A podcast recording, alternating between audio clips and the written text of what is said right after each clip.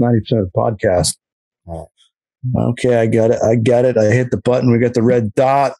Welcome, everybody. This is the podcast, The Fall Line with Chaos and Company. And uh, we want to first thank our sponsors out there, Blizzard Tecnica, and also Nick's Boot Fitting over in Vermont. It's not boot fitting now, but he will be soon. We are getting closer and closer to ski season every day. Um, I don't know if anybody else is, but I am counting the days till Labor Day so we can have some fall fun and then definitely looking forward to skiing. And but we are going to have a great podcast tonight. We have Greg Dahl back with us, Angelo. Angelo That's scratching exciting. as he's scratching. Greg is uh what's that? Go ahead, Angelo. I don't have anything to say. I was laughing because you you said that you were counting down the days to labor to Labor Day, and I I talked to a buddy of ours yeah. today. No uh, no names, but his initials are Matt Boyd, and he was he's, he said I said what when do you wrap up with the with the water park? And he said uh Labor Day Monday. And then he's like, No. at 4 p.m. Like he's just down to the time.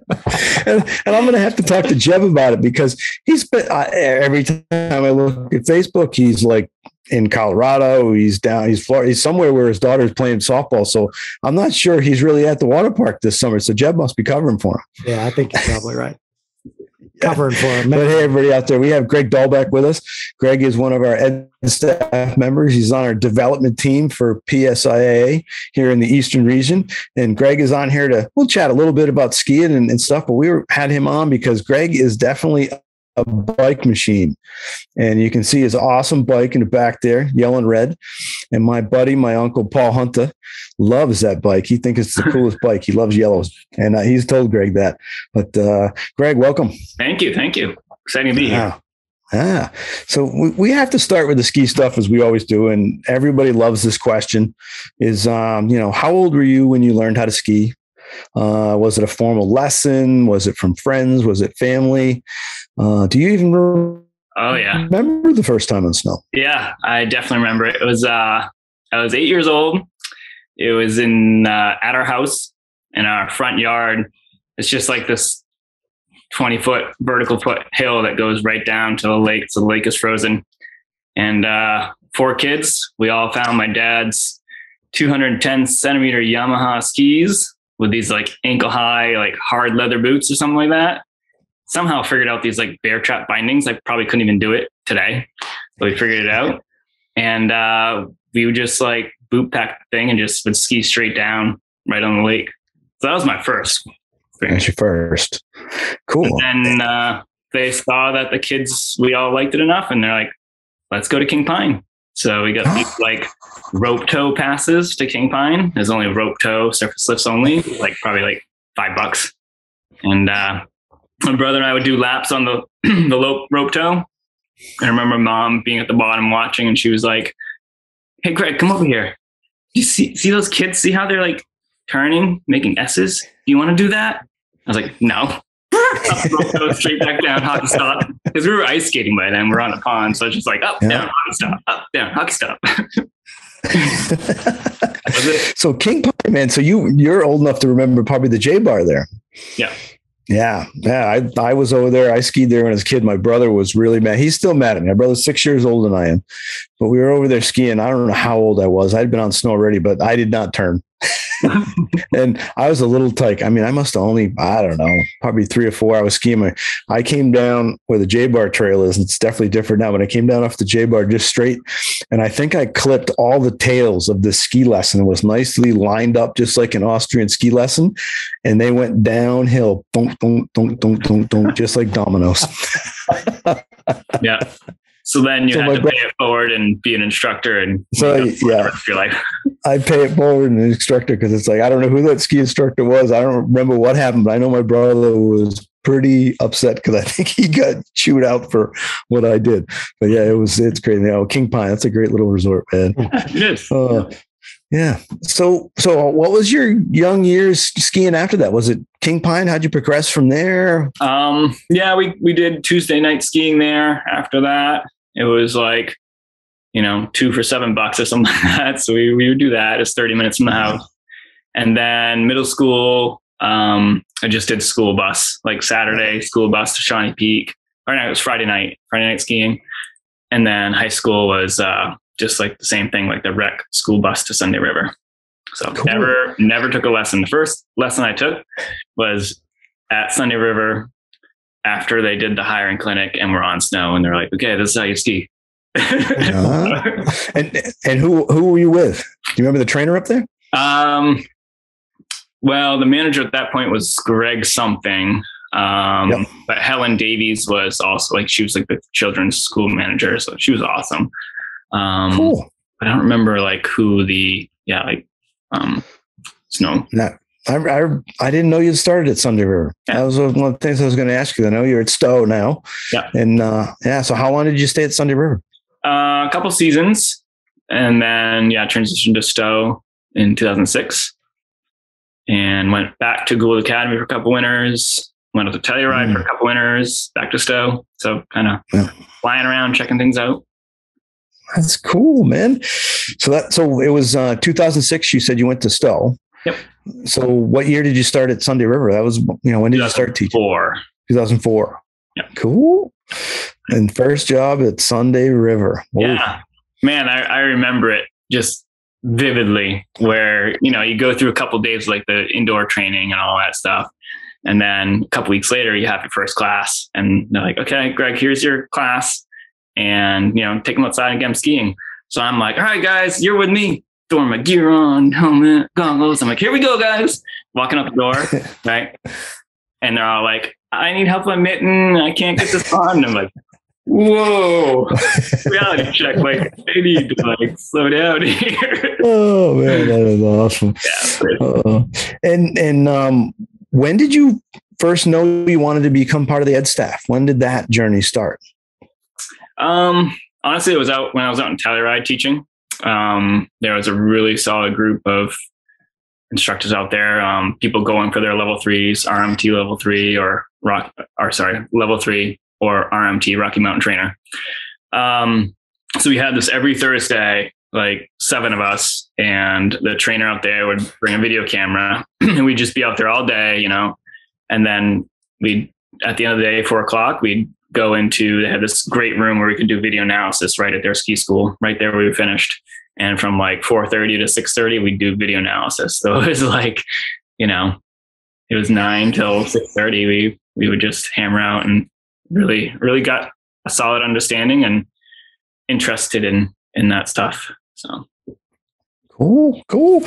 Yeah, and you had the uh, the dev team tryout during like the height of COVID. We were yeah, at Cannon, and uh, yeah, we were we were kind of stressing it that we had that warm. We had perfect snow up there, and then it was like we had that warm up right before the tryout.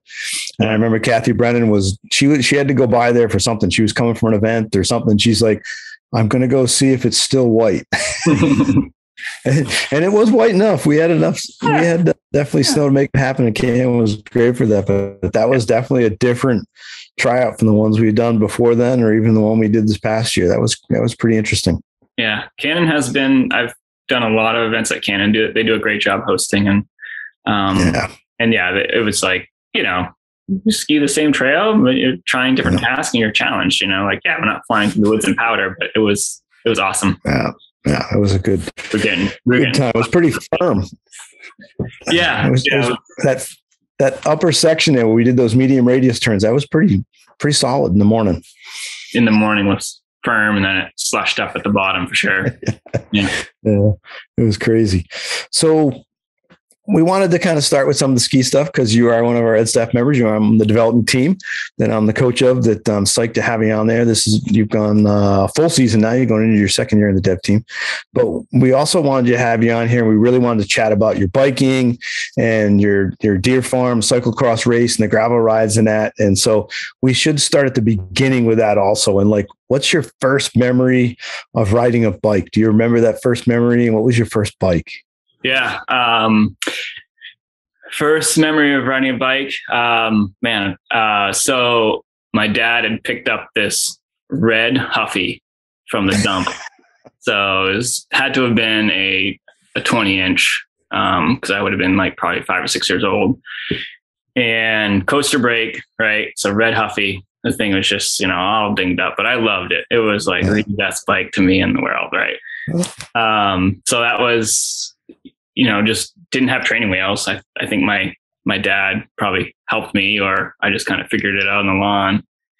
But I remember getting brave and our, the dirt road that we live on is half a mile and leaving from the house just around the corner, there's like this little hill that probably goes down a total of 10 vertical feet. And I remember my brother, like older brother, two years older, he'd be like, come on, you can do it, Greg, you can do it.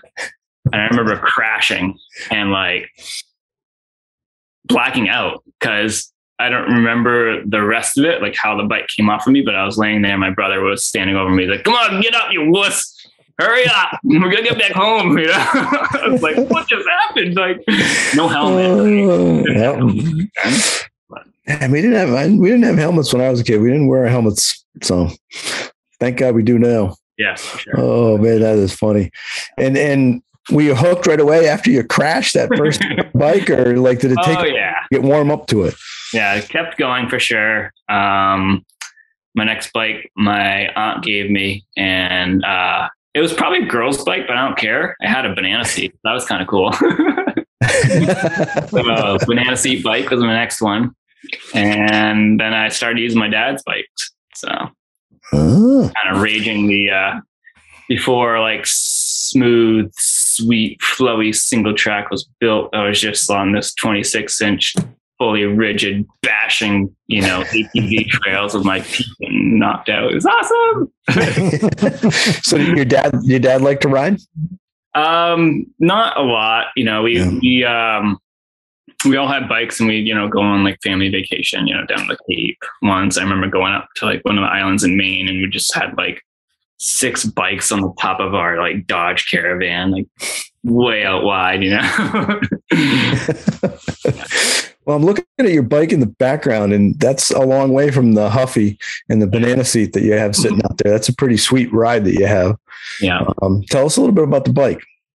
So um, on that side is a specialized crux. So it's a cyclocross bike. Um, it's basically got drop bars like a road bike, but hydraulic disc brakes, so very powerful braking. Um, it's really built for like quick accelerations and racing. And a cyclocross course is like it's kind of like a a dirt crit, meaning a short course that's about an eight minute lap, and you're in there with like you know 30, 40 other people and you're just edging for every turn and, you know, trying to just get ahead of the next person and using your skills, whether it's off camber or barriers or, you know, sand that will like throw you off your line and mud. It's all super fun, I think. So, Yeah. So I, I know you do. You have your own race, but you do a bunch of racing. And and what was your first race? hmm. Like first race ever? Do you remember your first race ever? I do, yeah. Um, it was the MDI road race, so Mount Desert Island. During Mhm. my summers in college, some uh, buddies and I, we were all runners. We like moved up to Mount Desert Island, rented a house, and we were there training. Some of us would train drinking, but I would always. I, I worked at a restaurant, worked late at night, and my buddies would be there. They'd be like, hey, they call me Jetties because I worked at this restaurant called Jetties, and I was like there like 60, 70 hours a week. So they call me Jetties, and they're like, hey, come have a beer. And I was like, I go in the fridge, I pull out a carrot, I sit on the porch with them and kind of wind down after that shift, right, and just be chewing on my carrot. Yeah. They all started liking carrots by the end of the summer. They were like, come home, they'd like, they'd see me come home, they'd run in and grab carrots. Maybe we should try that with Lanny. Do you think Lanny would start eating carrots with us? No. No, I didn't think so. not Maybe- not, Maybe if No. you stir the beer with them. yeah, yeah, you could stir stir the beer or maybe mix up some vodka and something, man. He'd like, he's probably gonna tell me you don't mix anything with vodka, not even ice. oh man. Oh, so so how did the racing develop? I mean, that I I imagine the way I I know you now and chat with you in the races you do and the race you hold. I mean, you've probably been racing for a while. Yeah. And um, you know, is has I mean, cyclocross wasn't around when you first started racing, right? no, it was. Um, Okay. It definitely was, you know, pretty quiet. Um, Yeah. It really started to rocket in popularity about 2013. Um, and you know it's been pretty steady since then. But uh, yeah, with the with the um, technology of like hydraulic disc brakes and tubeless tire technology, where you pretty much you know you won't pinch flat with a tube and you can run lower pressure, so you have better traction. It's just like a total game changer. It it is like parallel to straight skis to you know parabolic skis. yeah. So, so, so were, were your races early on road races mostly, and a little Yeah. bit of fuck? yeah, after college, uh, you know, then, then the Lance Armstrong kind of era was like, yeah, road racing, road racing. I did some mountain bike races too, but um, yeah, it was definitely, you know, definitely into road races and crits and did the Mount Washington hill climb. Ooh, Oh yeah, ooh, that's a that's a good one, man. So, That was a good one. how did you do in that? Like, did you do it more than once, or Uh, well, the first year I did it, I think it was 2006. Um, it was amazing because it was like at the top. It was I remember it was 63 degrees with wind gusts of three miles per hour. oh, lucky? the next year they canceled it because it was like 28 degrees and like sleeting and snowing. so you know, I didn't, didn't get a, a second chance after that, and kind of stopped the the hill climbing stuff. Yeah, Maybe I'll go back. I don't know. yeah, I- yeah. Come on, yeah, we should. You should go back. Yeah. I'd love to. I'd love to watch. You know, It was laughing. Yeah. Sit there and watch him with your carrot. Well, I'm on, you know, on my trainer, you know, you can get on like Rouvy and that and, and, uh, do the climb. And I've done some of it. I've done to like mile four and, uh, on that, on the trainer. Yeah. But, uh, yeah. I, well, you only, can, you have to do the race. It's the only time you can ride it. I mean, you can't ride the road unless you're in, in the race. So What's the Yeah. distance? uh, six mile or just over six, like I think it's like 6.2. seven like- yes, it's like 7.8, I think. yeah. something like. Um, average of like 12%, max of 22%. yeah. It's, Yeah. it's a tough climb. It's in your Yeah. face a little bit. Yeah. Yeah. Because it's a lot of the steep stuff, I think, is at the bottom. And Then Yeah. you get the real last, that last pitch going up to the building if it goes all the way to the top. Yeah. That's the 22 Um, it's- Yeah. So it's a, it's a, it's a tough. And hey, well, now it's like, it's going to be interesting the times because it's gone from, you know, some gravel sections to the whole road this year is, is paved all the way to the top. Yeah. So Yeah. we'll see what happens. I mean, some, maybe someone will get the record. Yeah. Um, yeah. Or Um, maybe gravel is just faster. oh, maybe, well, maybe you think so? I don't know. Maybe gravel's just more fun. So I could say maybe it was more fun, but I don't know if it's going to be faster. Oh god. Um, and so along the way, you know, you're you're a big bike tech, or at least you're a big bike tech compared to me. Let me tell you, Mhm. I'm lucky to be able to put the wheels on and off. And uh, my bike tech guys laugh at me. Jess laughs at me, and uh, gives me a lot of coaching. Nate Waterhouse up the mountain, he can bike tech, and thank God when I screw something up, he fixes it. Um, but when did that did that start? You know, you were working on your own bikes, or did you? yeah, that started in Bar Harbor as well. My first summer there, I was just getting totally like consumed with cycling. So big around there. Like I hadn't ever experienced that where like, you know, everyone goes up there to ride a bike because the carriage trails are beautiful and the, the park loop road is beautiful. So it's like every other car has bikes on it. Like, well, there's like five bike shops here now and see if one of them will hire me. And Bar Harbor Bike Shop hired me and that's where I started, you know, cleaning the rentals and adjusting V brakes and kind of went on from there, you know? Yeah. Yeah. So when you when your bike comes back from a ride like last week, you did a 50 miler, which I, I went on, you know, Strava and said, okay, how many miles did you do today? I was looking at it, it was like 52. You were halfway through the ride when you came to visit. Yeah. And I'm like, oh, that was a good ride. Then I looked down because I think it was on Saturday night. I looked and I'm like, oh, he just decided to go on a 92 miler the day after. but like when you go on those rides or, or any ride, I mean, are you washing the bike every single time you get home or Uh, not every single time. Um, my my mountain bike, I usually will, um, because I do these catamount races every Wednesday and just try to keep that, you know, nice and clean. But gravel bike is just, you know, it's or my cyclocross bike. It's just my everyday, you know. So it's like Yeah. and to like wash it every day would be tough. But once a week, I would say, um, you know. And then if it's like if it's nasty rain, I use my kind of older older bike, or just don't ride at all. You know, like gotta gotta have some rest days. Yeah. Just as important as training. So. Ah. So, and what other weekly kind of stuff do you do on a bike, maintenance wise? Anything you know? Um, Mm, Yeah, um, definitely. You know, keeping the cle the chain clean. Um, easiest way is just honestly soap and water. Um, that will remove most of the grime, and then the lube that has been on there, and then just make sure it's dried up really, really well before you apply. You know, a little bit more lube and kind of rub that in. So that's that's the big one. Um, and then just you know keeping tire pressure up and um, everything else is pretty easy. Like you won't go through brake pads unless, well, I did in one race that was very muddy, but yeah. that, I- yeah. Was that last year? I saw I saw a photo last year. You went through one race last year that it was like Yeah. pretty much you couldn't see any logos or anything that were on your jersey for your Deer Farm. yeah, True. yeah, Apple Crest, uh, Orchard Cross. I mean, Orchard Cross was like, oh my god, it was so, it was so crazy. It was it was on you. You had your glasses. I was all over your glasses. Yeah, yeah, yeah.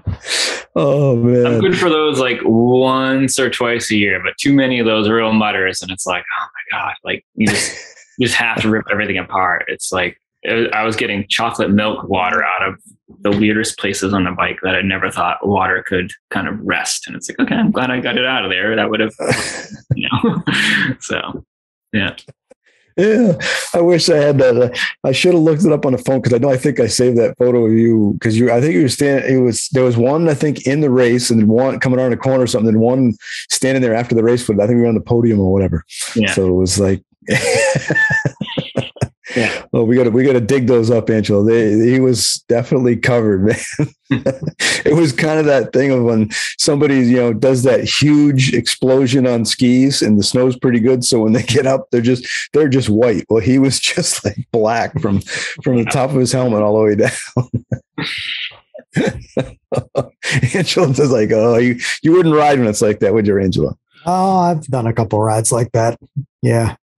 Yeah. I mean, if you want, it rains so much here. If you want to ride, if you want to be a rider, you're going to be muddy. well, talking about mud, I mean, you, you the cyclocross you definitely get muddy in, but you do some you do mountain bike, you know, Yeah. so you mix it up quite a bit. You go from road to cyclocross. You know, you're on the gravel, you're on the, the asphalt, you're on the mountain bike trails. So, how much do you mountain bike? um, every like every week. Yeah, definitely Wednesday nights. Like I said, is like the Catamount race series. Um, and then I, you know, try to sneak in maybe one more day a week just in the neighborhood trails. Um, Yeah. I just like, you know, for anyone that is limited on time, maybe has young kids, driving 20 or 30 minutes to a trailhead to mountain bike and then drive 20, 30 minutes back. It's like, that's an hour of ride time right there, you know, like mm. that is like quality time that I'm missing. So, you know, I'll just, I'll just do some kind of neighborhood mountain bike stuff, which, you know, doesn't have like the sweet flowy descents, but at least it's, you know, it's something, get some dirt tires. So, So, how many times you getting ready to ride, and the kids go, "Dad, we want to ride." And you're like, "Okay, I got to go ride with the kids first.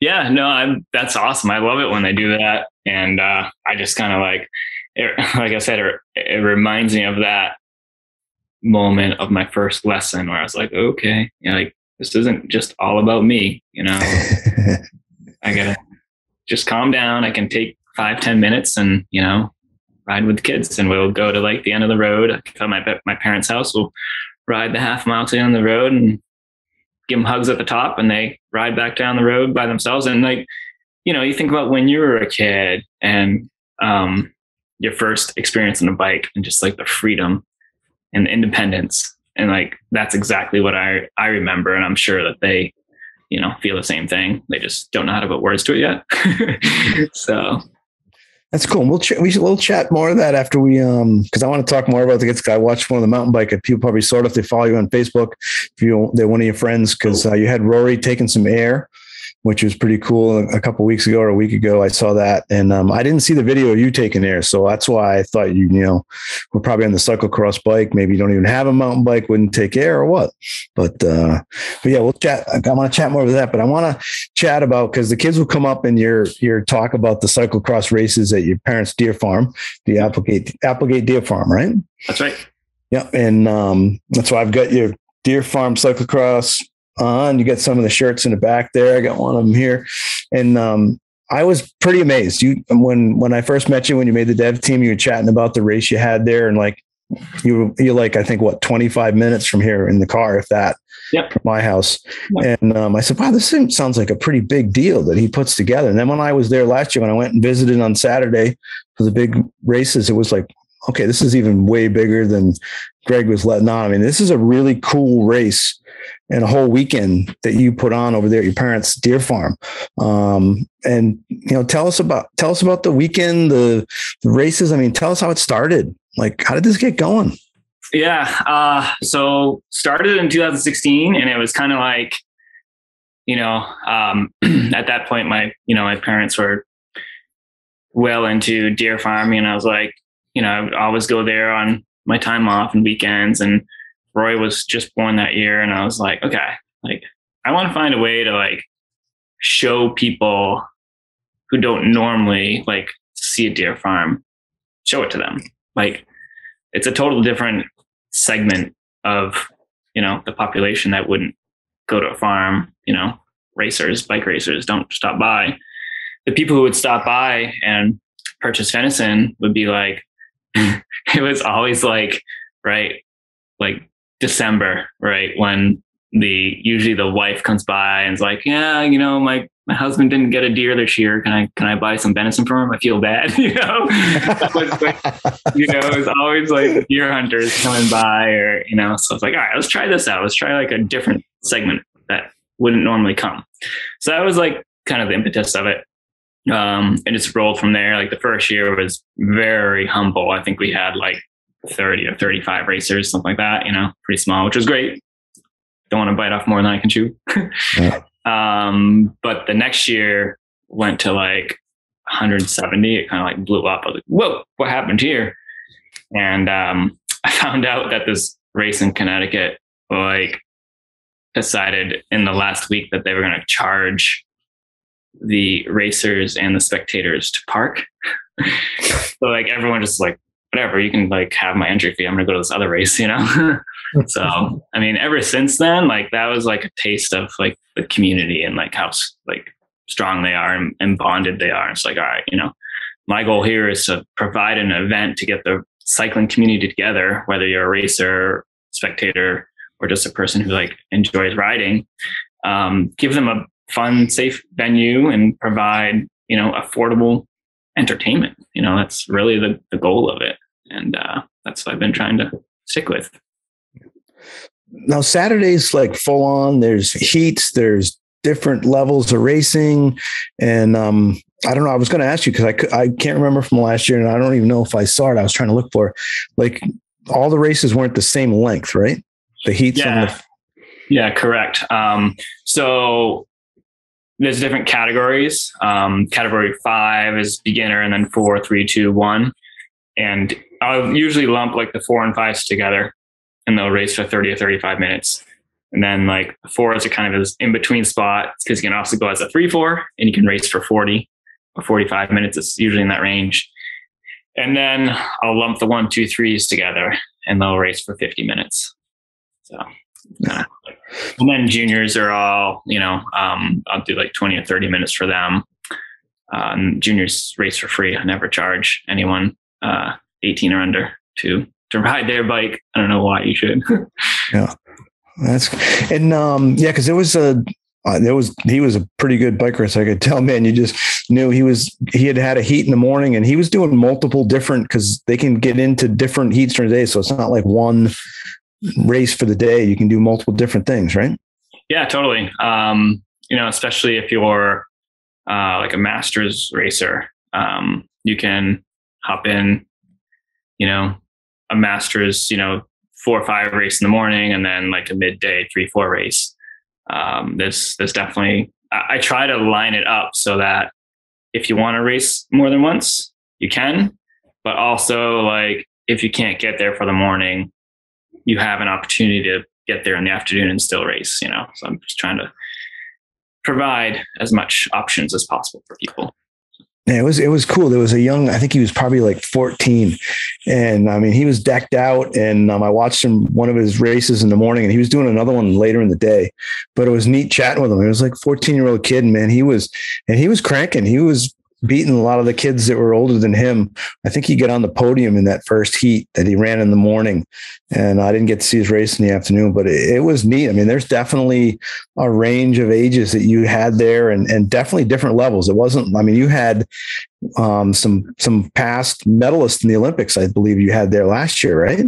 Yeah, totally. I was stoked. Um, Georgia Gould came. She lives in Vermont, um, and she is an Olympic uh, mountain bike medalist. Um, wait, did she medal? I can't. Um, maybe I should take that back. She went to the Olympics. I yep. not if she medaled or not. Um, and then uh, Maghalie Rochette, she is from up in Canada, and um, she races current like UCI World Cup cyclocross. So she travels to Europe and like all over, and it's just like, you know, she's she's very well known and it's a super yeah phenomenal race and very nice person too. Her and her husband were there. They they brought their like whole camper set up and came the night before and we were like eating dinner with them. We had them over and everything. It was just yeah they were super nice so yeah, it's pretty cool to see. I mean, the the folks have there that are really into it. They've got their setup, they've got their station that they can work on their bike after their heat and wash it all down, get all the mud and dirt and sand off it. Um, and I think you were saying last year you were a little bummed it was pretty dry. So there was some sandy sections, but you had had a muddy section, I think, the year before. Yeah. Yeah. Um, it's definitely a tough balance because um, the yeah, dust can be tough for visibility and like gets in your eyes and all that stuff. But um, there's this uh, natural peat bog section. It's just like kind of always stays wet. But if it rains, it gets like just soupy.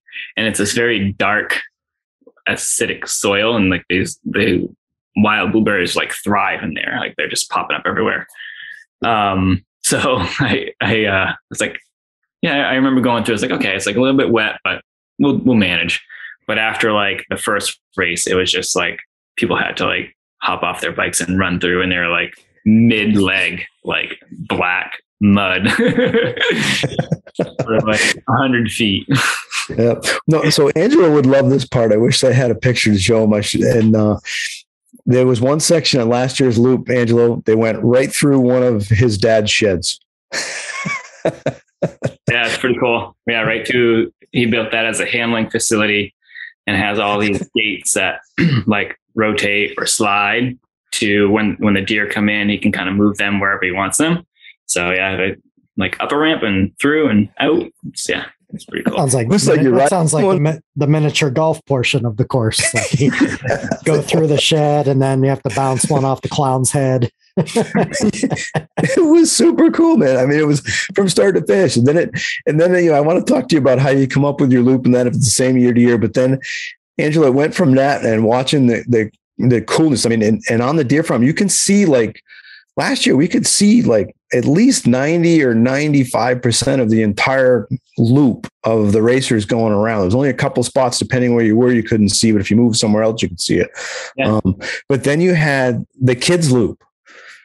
You, you had a whole section set up that was little kids and somewhere on the push bikes. It was so cool. I mean, tell us a little bit about that and how you put that together.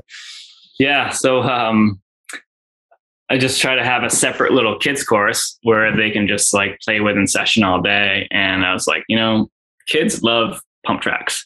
So uh, my nephew, he's like 13 years old. He's like an incredible machine operator. My brother has an excavating business. So of course, you know, this kid is like just phenomenal. So he, my brother drives over the skid steer and Garrett gets in it and he's like helping me shape some rollers and some berms and all that stuff. We, we got a little fun kids course ripping. So yeah. Yeah. That, that would have been our speed, Angelo. It was beautiful. I wanted to get my bike out and get on it, and I would have been made fun of, but it was the coolest little course. But then watching these little kids ripping out there, um, there was a couple kids that were just flying. They had their little, they had their full on kit on, their jerseys and shorts and everything. It was, it was wild. Yeah. Yeah. It was a good time. Absolutely wild, man. It was really cool. You yeah, think you, you got to come you up and see it, Angelo. And then You think you could keep up with them? I don't think so. That's why I was really like, I wouldn't have been, I would have been okay to be made fun of by the adults, but the kids would have beat me and then I would have really been embarrassed. Kids are No, there was some little kids that were, I mean, and it was wild. I mean, all the kids, even the push, but they were having a blast running around that little course on their bikes. It was absolutely awesome. And I think that had more, more of the people were watching that than the big heats were Yeah, watching the kids It's very rolling around the concentrated. It's like it was like one, two, three turns, four turns, something like that. Um, and yeah, just in a nice shady spot with kids could just kind of rip it all day. And this year I'm gonna have. I was like, I was thinking about it because you know all last season I'm pretty much bringing my kids with me to my races and like connecting with other parents. Like, hey, can you watch my kids while I just you know go race? And I'll like watch their kids, you know, kind of doing the swap duty thing. And I was thinking about, it, I was like, man, like every race has a kids race and it's, you know, at a certain time of the day. And like some, like usually it works out where it's like about 15 minutes after the masters race. Cause it's like, okay, most of the masters, that's your most likely category that will have kids. Um, but I'm like, all right, I'm to do better. I'm to do like a kids race every like hour and a half or two hours. That's what I'm to do this year. Just like, you know, wherever you want to fit in, you know, those kids can race four or five times if they want. so it's it's awesome just to see the the energy. I mean, there was a lot of just everybody having fun, hanging out, chatting. It was just I love the uh, kind of like DJ guy on the mic you had chatting and talking during the whole thing. What was going on? I mean, was that a buddy of yours? yeah, Benjamin Kramer, he's amazing. He's like super enthusiastic. He knows so much about the sport. So it's really nice because he's like, he knows the racers. It's like, oh, here comes da da da, and he's duking it with da da and she's da da. So it's like awesome. It's really good Yeah. to be like, you know, like you said, you can stand in any part, and that's how I like to design the course. And I'm lucky enough to kind of like have that, you know, field up there, and you can, you could, like you said, you can see ninety percent of the course, and if you, Yeah. if you don't see them, like you miss them for about fifteen seconds, and they pop back out. You know, so it's like super spectator friendly sport. That's what I like about it. So, do you give any secrets out for this year's course? Is it going to be the same, different? You won't say because you like to keep it a surprise, or Um, it'll be similar. I mean, it'd be hard to like walk everyone through it. You've got to come kind of check it out. Yeah. But you know, for since you've been there, Dave, it'll be very similar, kind of same um, loop pattern, but safer start and uh, more parking. So, oh, where are you putting the extra parking? Um, because the start is being like moved to a different part instead of having Okay, out and back in that one big field, it's just going to be an out. So I'll be able to get another 25 feet of oh yeah, five Yeah. by 200 feet of parking. So sweet. Then you can get under that big tree in the shade easier. yeah, with the rocks. Yeah, you had to go across the race course to get into the get in that tree. Everybody's like, Paul wanted to go over there. I'm like, we're not walking across there. I'm not going to be the one goes over there at the wrong time when the racers are coming by. Nope, we're standing on this side of the road. That'll be cool.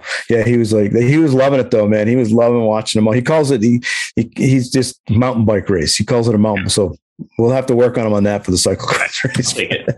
Yeah. No offense. Yeah. Um, so and so the racing is a big day on Saturday and um, fun and and people shouldn't be like nervous about it. I mean, it's a pretty I, would say, I mean, there's challenge to it, but it's not like like when I got there and saw it, there's definitely a challenge, but it's not like they're going off jumps and crazy stuff Yeah. if they wanted to try something new. Yeah. No, it's, it's, uh, you know, like I said, beginners ride the course and, you know, it, it's all about the speed you carry. Um, you know, like some of the features maybe you can't ride up because you don't have the speed. That's fine. You can walk or run up it, you know, so anyone is welcome to to ride it. And there are people who come on mountain bikes and they do Yeah. just fine. You know, it's certainly you don't need a cyclocross bike. Gravel bikes work really well too. So like that's a big gravel bikes are very popular nowadays, but they work well on cyclocross courses. Yeah, I did. I did see quite a few. There was not not there's definitely not the majority, but there was definitely some folks on mountain bike, uh, mountain bikes and and different stuff. So that was kind of cool to see. So where are the like? I was curious. You said because people asked you, you know, where are the deer hiding? Because you're like, oh, the deer are around. Yeah. And I did look aerial, and I could be looking wrong, but it, it looks like when I looked at the aerial and, and from being there, there's like one more field out farther away from where the start was that I couldn't see. Were they out there that you couldn't see? Or were they hiding in the woods or? Yeah, exactly. Um, where the where the far end of the course kind of looped, um, Yeah. just over the knoll, and then there's a like another fence with a raceway, and they were on the other side of that. So, and even over that, they were like, there's more trees for them to hide in. So I'm sure they were like, they don't really like people. yeah. No, I know. I know people. I'd heard even people asking. And I might have said, "You say, yeah, they're around. They're up there." And uh, then when I looked at the aerial from above, and I was like, "Oh, I don't remember seeing that field. And That field you can't see. I don't think from where we were." Yeah. So that's where I figured they were hiding. You said they're big deer. You were telling uh, telling me the other day they're they're not like your New England. They're not New England whitetails. No, the stags will be like 550 pounds, and mm, my dad has had a couple elk female in there that were also that. Oh. that size. They're just like so big. I, would- I would go in there and help my dad feed them every now and then, and you know, um, man, they just like they just push you around, like not to like hurt you, but Oh. you know, they're just they they want food. You're giving them food, and they're gonna like push you out of the way. Angelo's just smiling. That's like your house, man. How many animals do you have in the house, Angelo? How many cats? How many dogs you got? You got the big guy. Four four cats, four dogs. Four cats, four dogs. He's got a Yeah. fleet down there. Got a fleet. You get fleet You insurance on these Uh, pets. yeah, I know. I know. Some of them are rough, man. They're rough on you. So, so what are your thoughts, Greg, on someone because um, that's never raced, never cyclocross raced, or maybe is interested, but um, you know, what should, how do they register? How do they get there? You know, what what would be the things? Because I know you have your little card and you've got uh, ways they can get online to search this out. Yeah. Uh, Just a little card right there. oh, there we go. Um, so uh, BikeReg is the you know basically the platform that I use and pretty much all cycling events use to register from, unless it's like there are some private events that have their own website, but then you got to like kind of do your own kind of marketing and all this stuff. So nice thing about BikeReg is everyone that you know knows about bikes and bike racing, they know to go on BikeReg, but there's definitely you know segments of the population that aren't familiar with it. So um, I should try to do outreach, you know, in other ways. But um, yeah, BikeReg right on there. Search for New England cyclocross, or just type in Deer Farm cyclocross. So I know you. I know you won't say no to this question, but maybe you can rate it in because you. I yours is the only cyclocross race I've been to in person to see, um, other than seeing stuff on TV. So with your course and the stuff that you know is kind of in the area and the stuff you race is, is your place, your event, maybe the place to start to get going. Um, yeah, you know, um, just trying to think of like it, it's all about you know I would say proximity, you know, to where you live. Sometimes it's easier to you know just do a quick day trip and drive you know hour and a half or two hours instead of doing like a big four hour haul or something like that. But um, I just try to keep it as easy um, as possible. Uh, in the past, I've I've used USA Cycling, um, but you know they definitely add some challenges and add fees and all this stuff. So I've you know I found a different way to kind of help and keep it simple for the participants. Um, so yeah, I, I think just you know something closer to home is the, the best way to start, and then you you know you you meet people at the event. It's like, oh, you know, like kind of where are you going next? Oh, you know, that's a cool one. Have you heard of this one? Yeah, that's cool. So it's just starts the build the community from there. I think. it was it was kind of neat because you definitely see the intermingling and people chat. I mean, people there's a lot of people just being there and watching. There's a lot of people that I can tell they know each other because they go race to race and, and they're racing against each other all the time every week. And Yeah. they were chatting about it when uh, when you're listening to their conversations or chatting with them. It was pretty neat. It was definitely a big community there. Um, so um, um, what I wanted to ask you is um, I lost. Oh, there it is my list here so I don't get off track. What the cool thing that I loved about your event, and I couldn't get there Sunday, and I know you're bugging me this year. You want me to ride one of them, but I mean, it goes full on racing, really cool, all different levels and ages and and ability levels. It was really neat on the first day, and I got to see mo- most of that. But on day two, on Sunday, you do a bunch of organized gravel rides, right? Yep. Yeah. Um, with three different kind of things and and um I, I don't I I'm curious like are they organized rides that um someone's leading you just have the route people just kind of get together and ride the route together and some are way out some or how's that work yeah. So I'll have the the 35 mile and the 50 mile options marked. Um, there's a 90 ish mile option then I'm like, eh, I don't know if I want to go out there and like mark 90 miles of turns, right? Uh, but a lot of people who are into gravel rides have GPS computers um, on their bikes, or they can use their phones, and it basically is like turn by turn directions with like a map. Um, so you know, either one of those ways, and and definitely like, you know, if you if you come alone, like pretty sure you'll find a buddy who's about your pace, and you can you know make a buddy and ride with someone. Um, but it's it's always better just to sign up with with some pals and just decide, hey, we're going to do this together.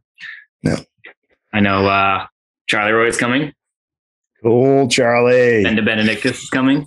oh nice Yeah. So um, those guys are into it, which is great. Love their support. So Yeah, yeah, it was neat. I, I liked it because it was it was you had the full like the competitive and those are around, and then it was like we you talk so much about the community. It's like let's go out and let's ride together, and it was you know paced out for different distances and definitely towards kind of the gravel, which it's a mix. In our area, it's it's mixed asphalt gravel, right, to get to different spots you have. Yeah, so it's not full on thirty miles of all on gravel. no, it's it's nice to get the the road reprieve Yeah. when you're just like getting slammed on different gravel textures for you know three hours to six hours. It's like it's a lot. it's nice Yeah. to on some smooth pavement every now and then. Yeah. So what other, I mean, I know every year, cause you've been telling me and, and last year you'd added some stuff. You told me you're going to add some stuff. What are some of the other activities and fun stuff that happen throughout the weekend? Cause you've made this a full on weekend kind of affair. I think last year you had some camping or something and Yeah. Um, we definitely allow in the at the farm. Funny story. this guy from uh, guy from Boffer, he rolls in like late on Saturday night. So like after the cyclocross stuff, and like I see the van come in because I'm still like doing cleanup, but it's like you know dusk. So he rolls in, finds a parking spot, and um, I was chatting with him the next day. He's like, "Yeah, I woke up in the middle of the night and like had to go out to go pee, and you know I was barefoot, so I stepped out of the van and I was like, oh, mushrooms. That feels funny between the toes." And the next morning, he looks down. It's like deer poop. he was like, he totally embraced it though. He's like, he's like, that just made my day. Was like. I am on a deer farm. I just stepped in deer poop in the other night. I love it. Um, so he's a phenomenal guy. Um, but yeah, camping is allowed, and we uh, we provide food and and beer um, at the event, and like you know, this is all like it's it's this isn't like all put on by me. Like it's actually like it's morphed into my running buddies from college. We all like get together and do like some of us like some of them will come for like five days and just like we just like rage. We do like prep and we just set things up and it's just like a blast. Um, my buddy Mike Bunker, he he owns Heritage Timber Rights. He's just like super skilled, like just like anything he touches is like amazing, right? um, he's like, oh, I was like, I might build like a pizza oven at my parents' house. He's like, no, no, no. And he like sends me this video like a week later. He's like, Hey, Greg, I built a pizza oven on a trailer so I can bring it over. Does that sound cool? I'm like, what? so, so I think we're gonna be like swinging some pizzas, hopefully, you know. Um, but there's it's on a small pond too, so like Oh. Last year was 85 degrees, and people after the race and like I'm jumping in the lake, and they run over and jump in the lake to cool off. No. Angelo, this I'm telling you, see, this is this is an event you would love, brother. It sounds like a hoot, and it sounds first class. Dude, we can we get to sit. I, I on Saturday, you know, I go, yeah, I'm not that competitive on the bike, so I sit in the chair. You know, I can throw what- one back. what we get the- need? We need more hecklers. and more hecklers. Are you good at heckling, Angelo? Oh, I can heckle. All right. You know what I was thinking? I, uh, I there's a one of the Rocky films, Rocky and Apollo Creed. Yep. Go at it. Like like there's no crowd. They're just in the gym. Do you remember that scene Yeah. Yeah. at the end? That's Yep. what I want, Greg. When the smoke clears and everybody leaves and the last car has left the parking lot and the sun's going down, I want to race Dave over here for the grudge, there we for the grudge match. Uh, Two fat Um, old guys. I'm ready, baby. I got the biggest cheerleader here. Paul Hunter will cheer me on. oh man, no, it's a great. It's I did. I was there just Saturday, and Greg was telling me stuff was going on on Sunday, and then stuff he'd added. It just it's a such a cool event, and it is a neat venue. And I and I've heard it from people there. The one time I went, you could hear it from people that it, it's definitely a different venue. I think than from what I heard, and and I have many other cyclocross races, but it's a different venue than they go to because of the farm. Um, yeah, it's uh because I don't think a lot of some. I was gonna say there's this one guy, Adam Myerson, who's like he's just amazing. Like he, he is like the New England glue of cyclocross, like and just general cycling. Like he's been just in it for so long. And like he's raced in Europe and you know, Europe has it's all televised, like all these amazing courses, and that's kind of like the standard. And um, after doing uh, Deer Farm CX last fall for the first time.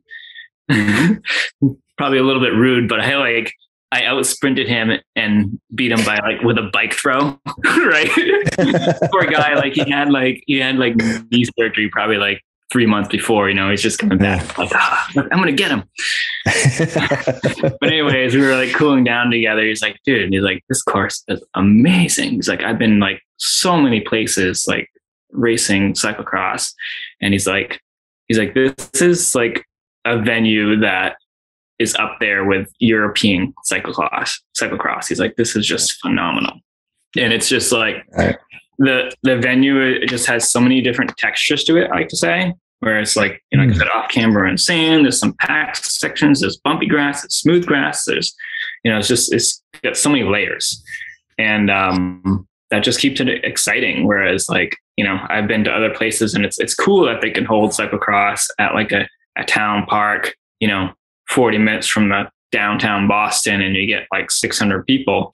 That's awesome. But it's like, yeah, that one oak tree that you go around is like, okay, it's kind of getting old, you know?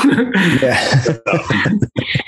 but but yeah, I, I hope a bunch of people. I'm glad Charlie and Ben are coming. That's cool. They're going to bug me now to to uh, race. I'm like, yeah, yeah. I'm, I'm I'm I'm I already have a heat, and it's with Angelo. That's it. And you better rest up, Bubby.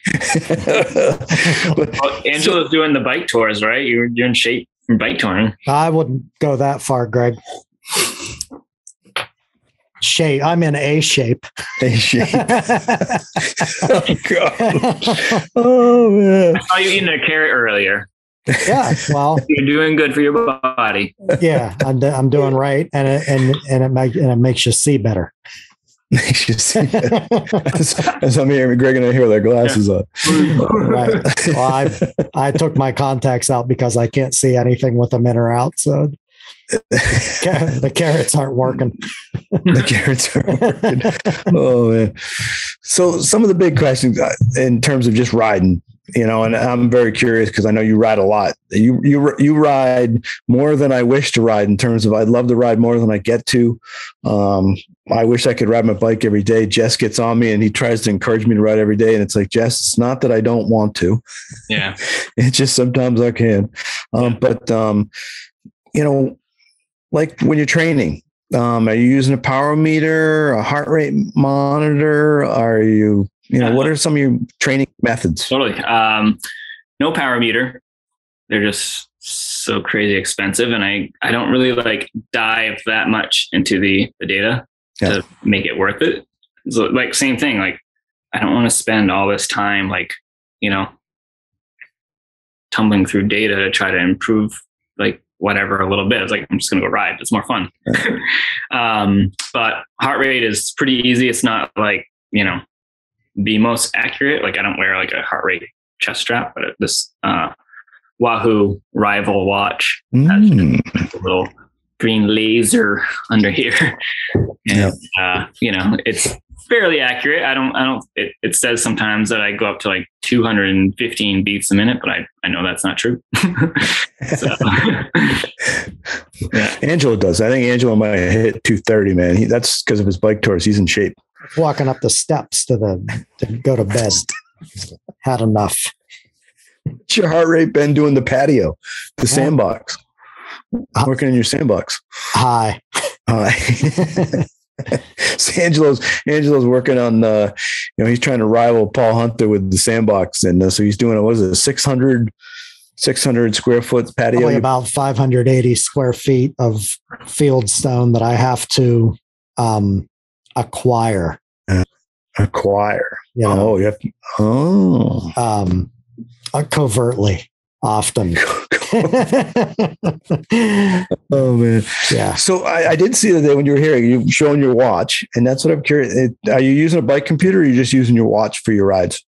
Most of the watch. Um, if it's something like when I last weekend I was in Maine, I, I wanted to track, you know, the 50 mile and then 90 mile. I was using my slightly more accurate um, kind of bar mounted computer.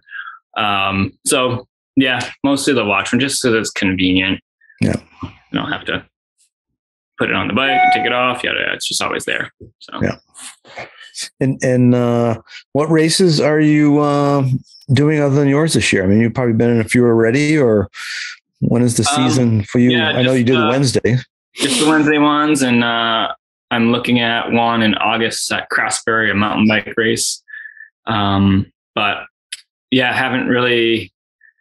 I kind of uh, I feel like I pull so much for myself in the fall, and I'm just like just for cyclocross and you know like being with that community. It's like every weekend, pretty much, I'm out there.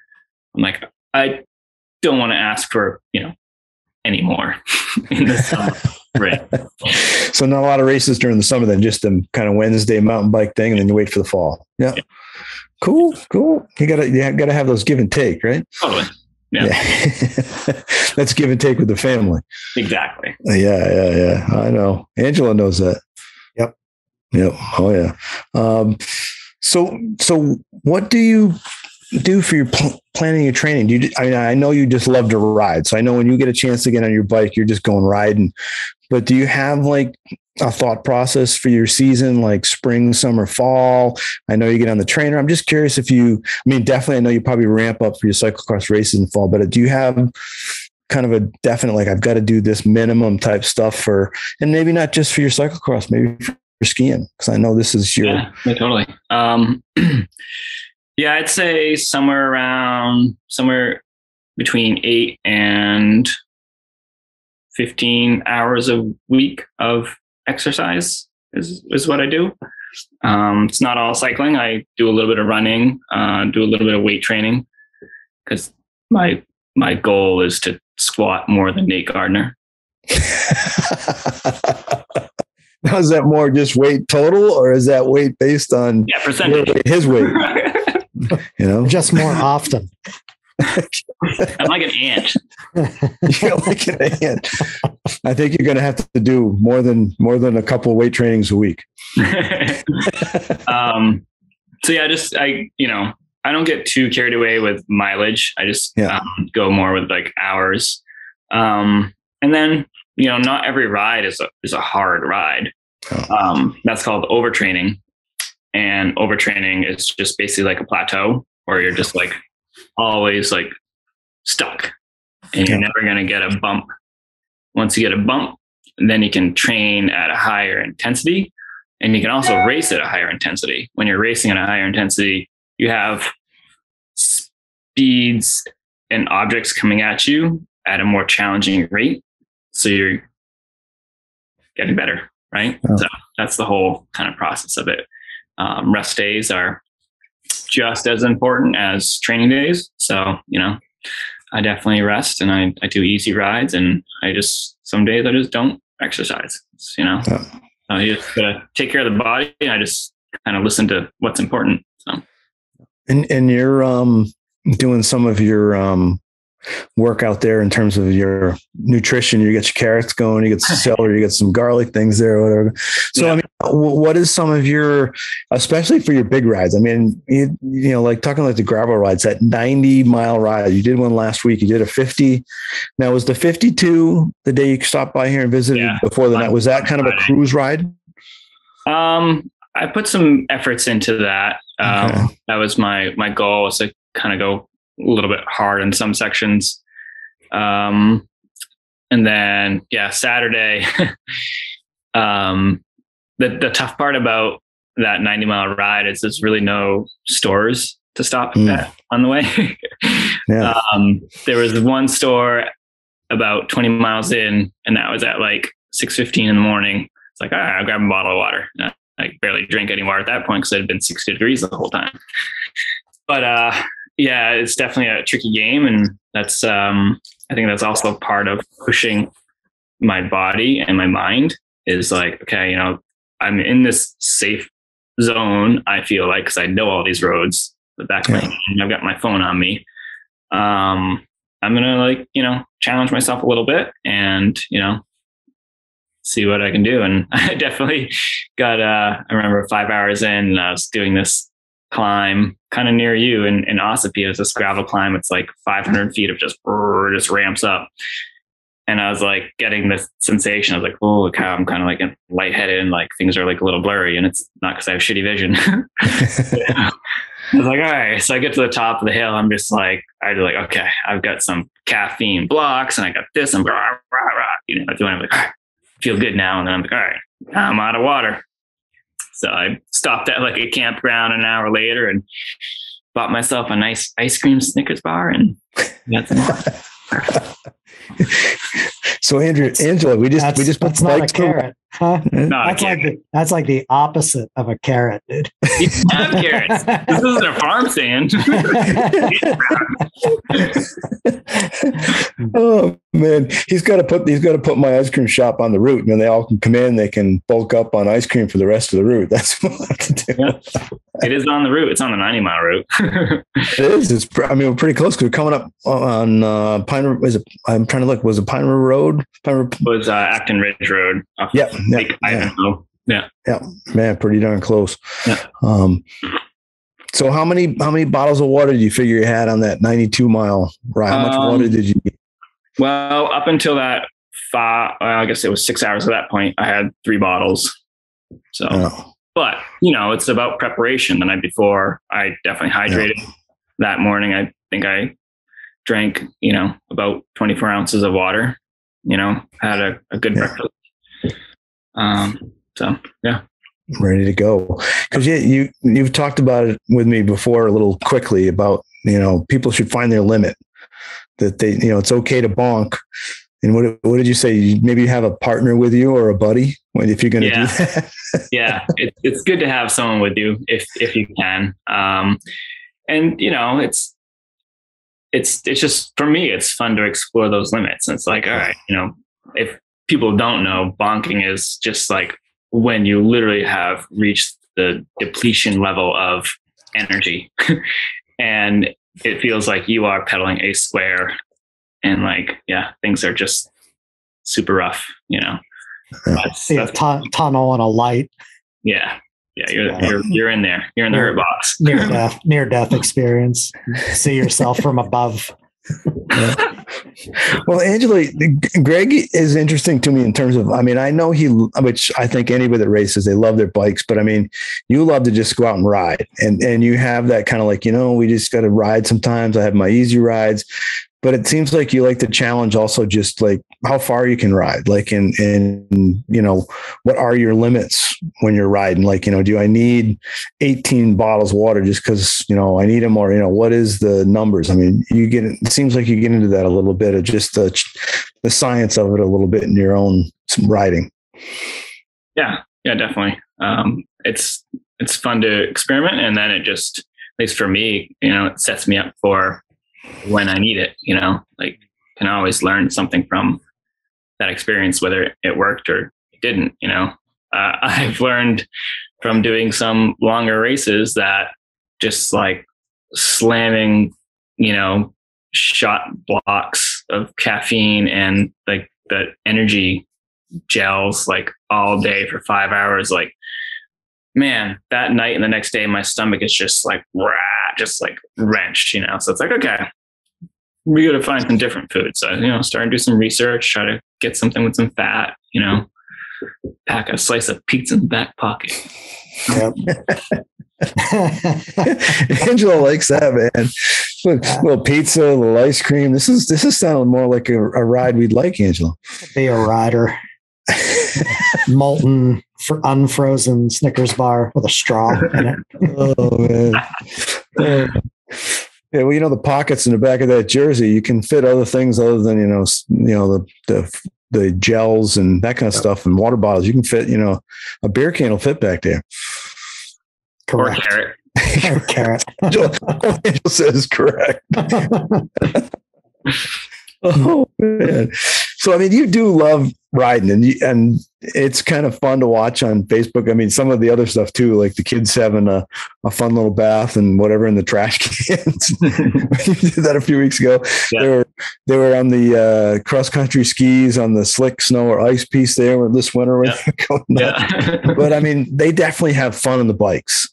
Yeah. Um, both, you know, Rory and Claire are just rolling it, man. And um, it's fun to watch her pedaling now in some of your videos, chasing Rory around. But you had one, I don't know, it was a week or two ago where they were at the little the mountain bike pump track or whatever it was. And Rory took, he took some pretty good air there, man. Yeah. Yeah. No, he's uh and that's the thing about, you know, the I feel like the mountain bike community is like, you know, he's got some buddies that are a year or two years older than him and that he's just like watching. And he's just like this little sponge. And and so is Claire. Like there's this this kid, like said, that's like an year older than him, and he like he'll ride around on his mountain bike and he'll like tuck into this like arrow position, like and get down low. And just last week, I saw Rory practicing it for like 20 minutes in the parking lot of Catamount because Yeah. he saw his buddy do it. And I was like, man, it's like so cool. What I say around him, right? Oh, God. Well, Angelo, after Greg was here and Greg left, Andrea said to me, she said, if you go ride with him, you're going to die. she knows you. And I said, I said, I might, if I don't text it to, to Greg, I'm to, I'm to let him know in the podcast next week. I'm to go. So I, I bought, I went on Amazon and I got one of those, those ropes, you know, the, the bungees you can buy on the bike that you can pull your kids with. I said, and I'm just to bring that. So I'm just to hook that on. When we hit about, I don't know, mile, I'm not even going to say 50. I don't know. We hit like mile 35 and we're heading to that 92. I'm just going to hook it on to Greg. But the problem is, Angelo, when I'm hitting probably mile 32, he's already on mile 64. So I won't see him anyway. Yeah, that's not the only problem. And, and you know, you're talking about knowing your limits, but if you can't know your own limits, it's good when your wife knows your limits, right? He's gonna kill you. Well, that's the question, though. It's like, how's mom? Like, uh, what did she say when she saw the video of him taking air? Because I, I don't imagine she wants Rory to visit her when she's at work. yeah. Um, you know, she definitely sees the the worst of things, but um, you know, we're we're all kids at one yeah, point, you know. It happens. she's she's on the bikes with you guys, so she's out riding. Yeah. Yeah, yeah. Seen- rides, that's for sure. Yeah. Yeah. That's cool, man. A, a family gig, everybody out riding. We were doing that tonight. Paulie Yeah. was out on the mountain bike trails here. We were having a blast before we came on the podcast. Um, but it, it's cool. It's it is fun though watching your little daughter. She's chasing Rory, man. She's going to be probably doing light years ahead of what he's doing just because she's chasing him younger than him. So when you know, it's pretty cool to watch that.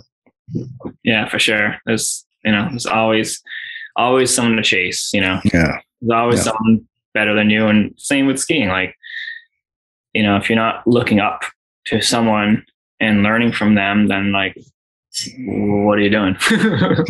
yeah.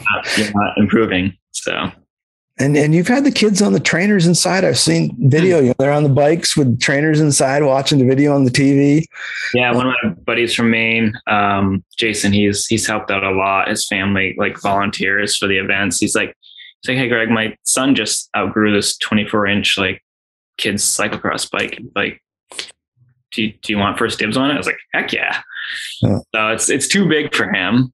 But I was like, at least on a trainer, he can get used to like the different style of shifting, you know, and stuff like that. So Yeah, that, was pretty cool, man. To watch him on there. When that, was he watching Zwift or what? What do you use for? Um, yeah, I've, I've got Zwift in the winter when I when I do that, but I'll also like on the TV. I'll have he, he loves to watch like cyclocross races, um, and him and Claire's favorite rider is Eli Iserbyt because it's like he's like smaller than everyone else by like five inches. Yeah. So you know they can relate. Smaller. Oh, that's cool. Let's watch. That is cool. And so the uh, a lot of bikes in the family that the uh, the bike tech dad has to uh, take care of. Yep. Yeah. From day one, I taught them to take care of them. So always put it away at night and never never leave it in the driveway, right? 'Cause no one will bat over it, right? yeah, Um, and just also like don't just like throw it on the ground. Like take care of it. When you're done riding, set it down gentle. Like that's those are like my that's just me being So, um, how many wheel sets do you have for your cyclocross bike in the back there? Um, I mean, I'm not as bad as some people I know, but uh, I think four or five. And that's not bad. I mean, come on, you got four or five pairs of skis, right? Yeah, Yeah. So I mean, it, you only got one bike, one frame, and you got four wheel sets. That's you know, that's not a big deal. all right, thanks. You're Yeah. dude. Wouldn't you agree, Angelo? I don't think there should be a limit on gear, really. Right. Yeah. When Amanda was up here this week, when she stopped by and said hello, she's up here in New Hampshire, Maine. She, you know, she was kind of saying, you know, we, we should have a limit. And I'm like, you know, she said, you, you guys just going to buy another pair of skis. I'm like, darn right we are. Well, yeah. How many skateboards you got? I don't know. Not enough. I don't. I don't. I mean, I, I we were. I was just talking about that because we had a guy doing some work at the house. He's like, "How many of these things are there?" I there. I there have. There's probably twenty. Yeah. Yeah. I ride one, but the other nine. But I need the other nineteen. Yeah. Yeah.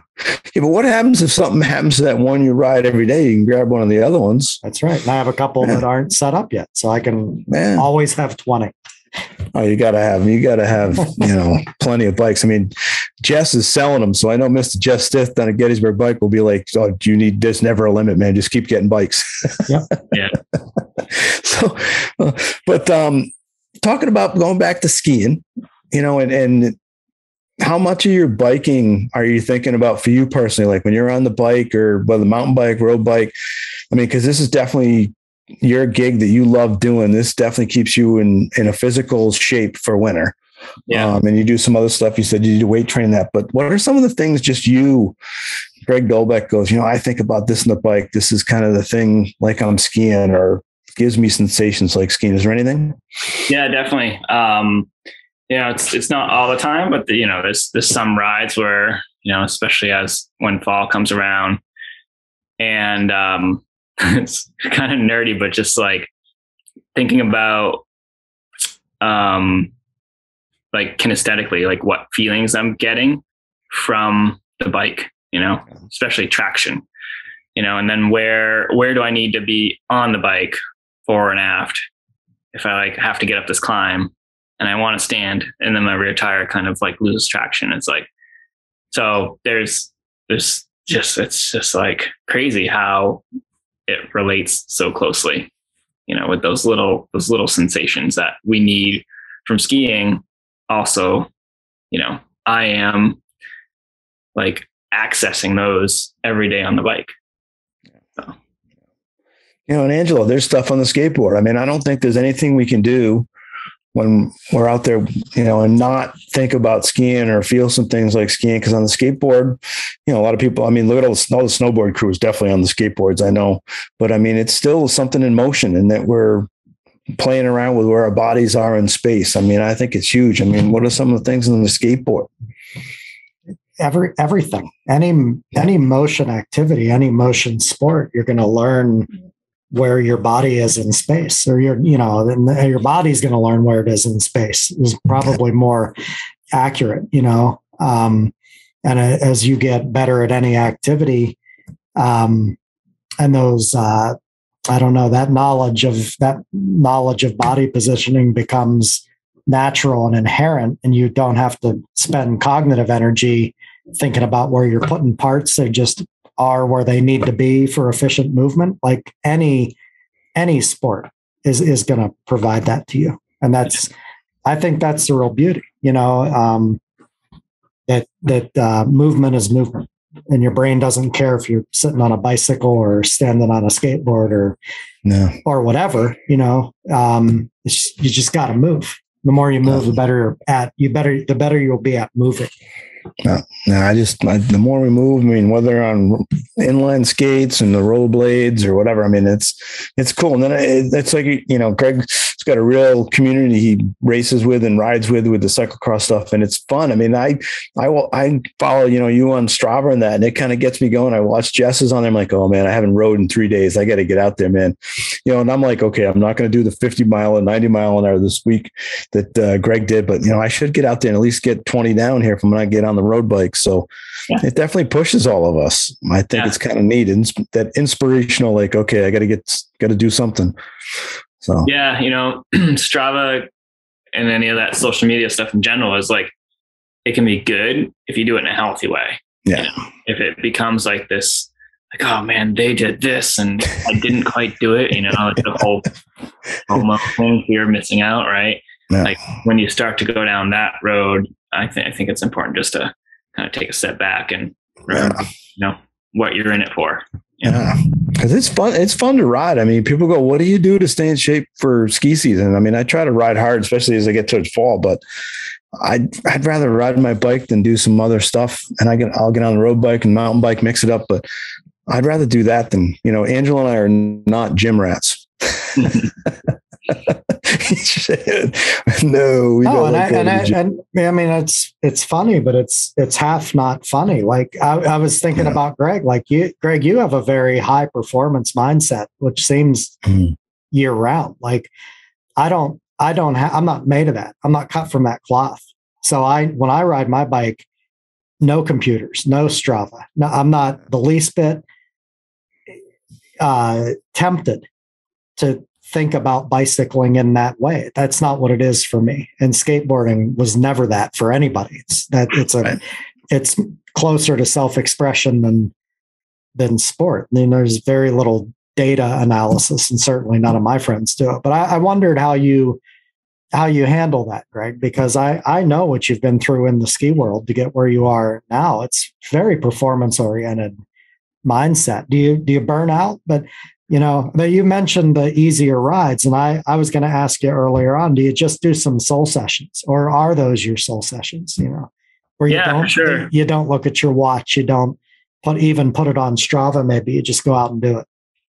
Um, I think I'd always just start the watch, um, and you know, I, I either go into it with a with the ride with a plan, whether I want to do like um, you know, 10 30s, which is like 30 seconds hard with a one minute recovery, you know, and that's kind of like my, my prep two days out before a race, you know, that's what I do. Um, or if I'm just, yeah, out for like a total cruise, cause like, you know, I just like things are super stressful at home and I need some time to like just chill ride.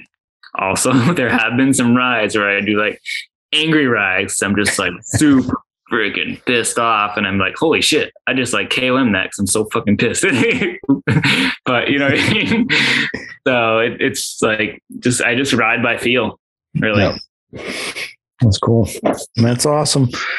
Greg, we'll have to um because I'm interested in it. So since it's Angelo on my podcast, Angelo gets to do some stuff. I get to do some stuff. I think Angelo wouldn't mind it, you know, because I love learning and I love learning the bike tech stuff. I know some people would love just basic stuff of like you know because some people have talked to me about the uh oh what is it the for the the the lube for the chain that you can actually coat it you know dip it Yeah. dip Yeah, I mean, that- that's hot kinda waxing. Yeah it, it's you know it's kind of like the high level of waxing your skis and hot boxing and stuff. And Yeah. you know i think we should you know in the future here as we get forward maybe chat some about that if you're willing to because i think it's kind of cool. That's the stuff i you know just keeping the bike in tune and little stuff that you can do at home that you can't always take it to the shop to get it all the time. And then nowadays it's like sometimes you go in the bike shop backed up two weeks and it's like Oh it's a little little Yeah. teeny thing to fix I know. I I honestly feel like so bad when I'm like working the shop and like, you know, our ticket board is stacked and like someone's coming in like, yeah, we can do like flat fixes and like sometimes you have to wait an hour or two. But it's like they just sort of just like, uh, you know, if, if you need a new cable, you know, it's like can schedule you for a week. yeah You know, it's like, oh my god, it's just like that's not how it was. Like I, I don't understand. Like it's great that like cycling is this popular, but yeah feel bad. yeah, super popular but I but um hopefully some folks will listen to this and um join in on the Deer Farm cyclocross race and the gravel rides on Sunday and come come visit the Applegate Deer Farm and Yeah. uh we'll have some fun because maybe I can that that'll maybe now I can get Angelo to get up here during that week and uh we'll come over and have some fun especially Ben will be there Charlie that'll be cool Yeah, hopefully some more maybe we'll see some more dev teamers and some crew come visit race or Yeah. who knows? Maybe Krista will come up and race from down PA. Krista Cool. Ross. She loves racing on the mountain bike. She's Yeah, a rider. sure. Yeah. Yeah, Yeah. absolutely awesome. There's another one that can crush me, Angelo. Her, hus- her husband Frankie's a rider too. That's right. Yeah, there you go. Awesome. But um, yeah, if I hope our listeners out there, if you're interested, or um, hopefully this peaks um, perks some of your interest because it's a really cool, cool, fun event. It's a great venue, and Greg and all his buddies that he gets together to help him do a great, great job there. And uh, I know I'll be there watching and partaking that weekend. But uh, Greg, thanks. And you, yes, guys. we'll we'll ride sometime probably this fall. Um, and uh, I'll have my tow rope and I'll be able to lasso out there around your bike so that you can pull me along. But um, we'll have some fun. I can. Yeah, yeah. I'm willing to sweat and feel some pain. So Cool. yeah. Well, thanks for joining us, and thanks everybody out there for listening. to has been the Fall Line with Chaos and Company. Thanks, Greg. Thank you.